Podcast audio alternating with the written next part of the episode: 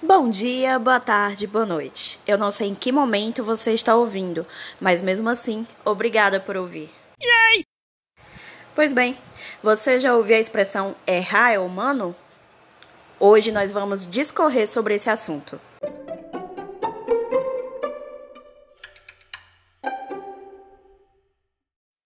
Antes de mais nada, o que eu quero deixar muito claro para você é que não adianta, você vai errar.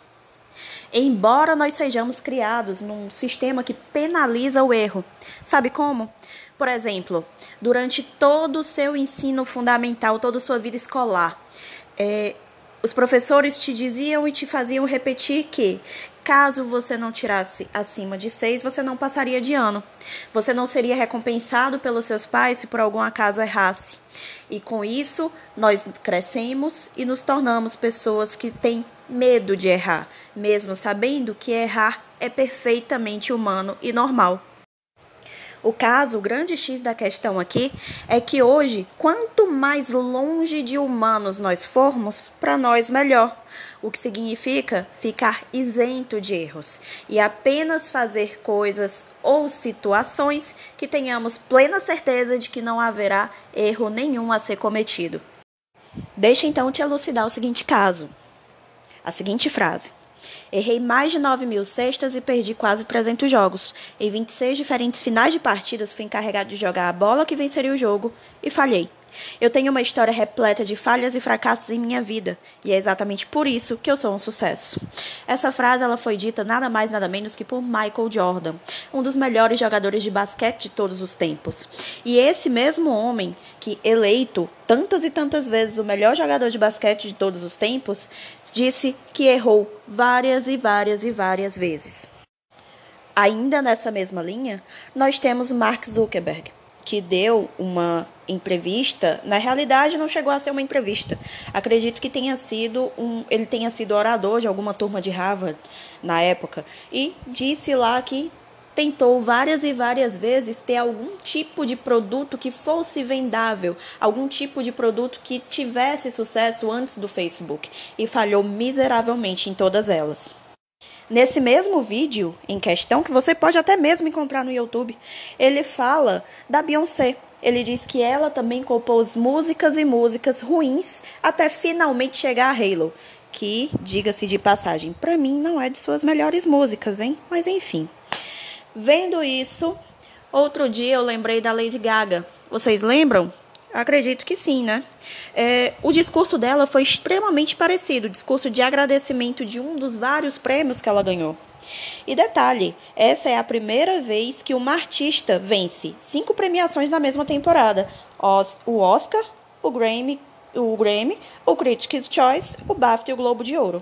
E todo esse sucesso, a Gaga disse que ela também errou e muito.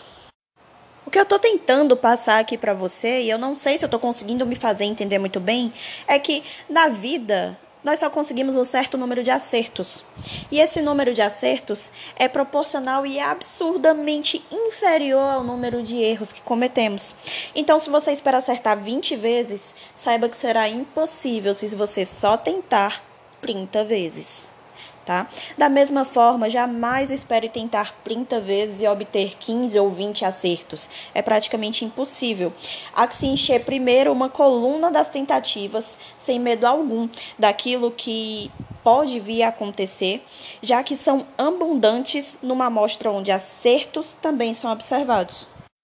É por isso que, vez ou outra, principalmente quem me conhece pessoalmente, vai me ver falar com um tom de desprezo sobre o tal do perfeccionismo. Sabe por quê? Porque a maioria das pessoas não faz a menor ideia do que seja o tal do perfeccionismo e usam esse termo para tentar descrever uma pessoa que trabalha muito, que, que não tem defeitos, como se isso fosse uma coisa chique ou um tipo de defeito chique que devesse ser exaltado.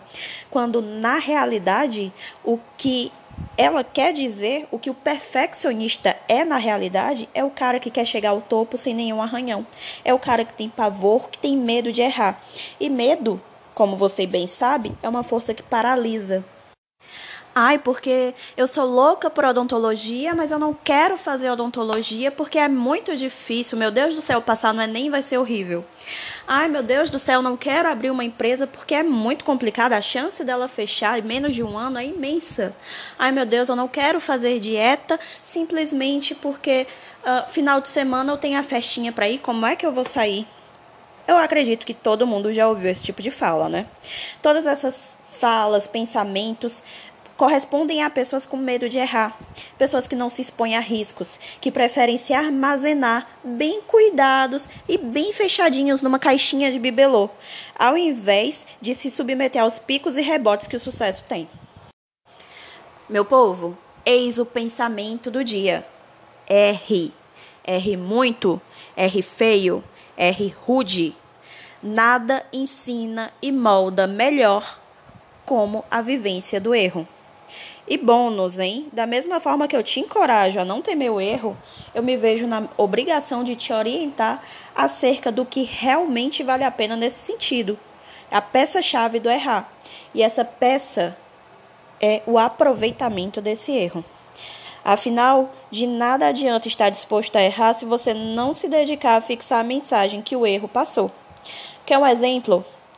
Uh, vamos lá. Um aluno faz uma prova valendo 10. Por seus erros são descontados 4 pontos, ele tira uma nota 6. Ele pode ficar tranquilo.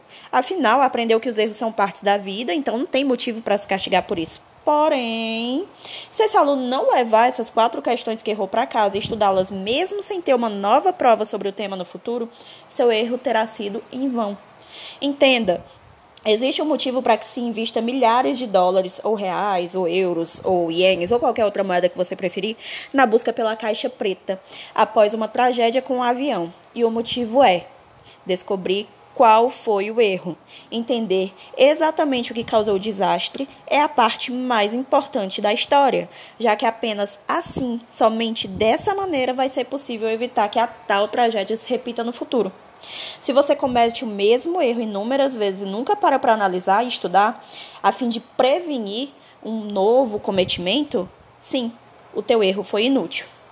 E um erro inútil, você sabe, é uma verdadeira tragédia.